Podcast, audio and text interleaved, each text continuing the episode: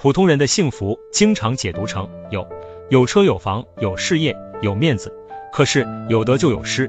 有房有车的背后是房贷和车贷，从此停不下来；有事业的背后是忙碌和压力，失去了自在的自己；有面子的背后是活在别人的目光，迷失在虚荣里。有的代价是心情和生活的复杂。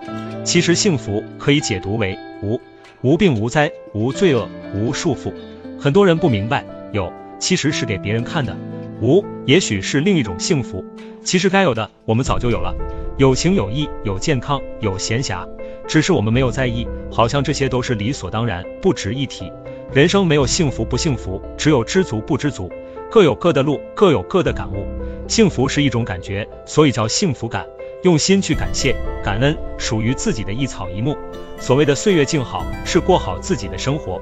该努力还是要努力，只是少点去攀比。加油吧，珍惜拥有。